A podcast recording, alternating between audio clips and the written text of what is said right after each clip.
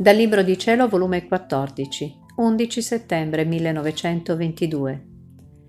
Lo scopo primiero di tutto quello che Dio ha fatto nella creazione e redenzione è che la creatura viva nel divin volere. Solo nel divin volere c'è vero riposo. Continuando il mio solito stato, mi abbandonavo tutta nel santo volere del mio dolce Gesù e sentendo bisogno di riposarmi dicevo tra me, anche il mio sonno nella tua volontà, non altro voglio che prendere il vero riposo nelle braccia del tuo volere. E Gesù. Figlia, stendi su tutte le creature il tuo riposo, come manto da coprirle tutte, perché solo nel mio volere c'è vero riposo. E siccome avvolge tutto, riposando nella mia volontà, ti stenderai su tutti, per impetrare a tutti il vero riposo.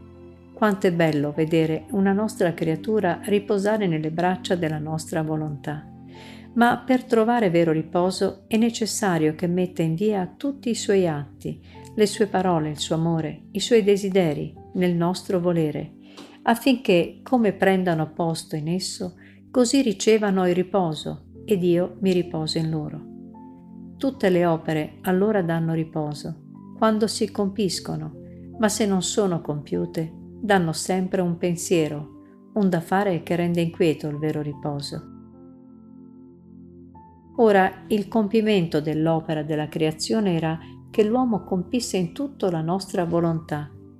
Essa doveva essere la vita, il cibo, la corona della creatura.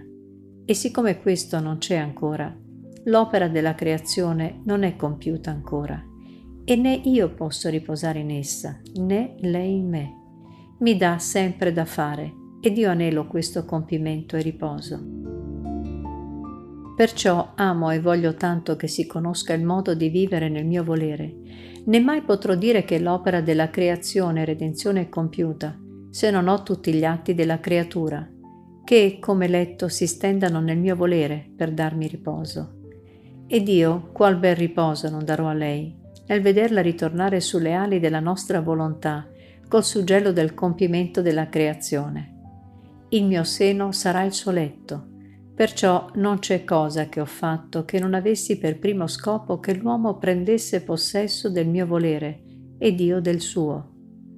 Nella creazione fu questo il mio primo scopo, nella redenzione lo stesso, i sacramenti istituiti, le tante grazie fatte ai miei santi, sono stati semi, mezzi per far giungere a questo possesso del mio volere.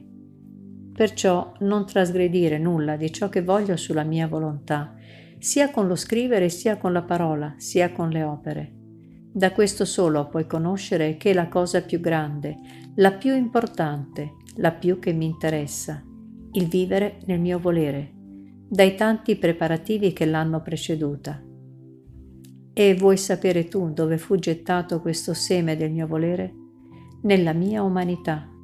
In essa germogliò, nacque e crebbe, sicché nelle mie piaghe, nel mio sangue, si vede questo seme che vuol trapiantarsi nella creatura, affinché lei prenda possesso della mia volontà ed io della sua, affinché l'opera della creazione ritorni al principio, come uscì non solo per mezzo della mia umanità, ma anche della stessa creatura.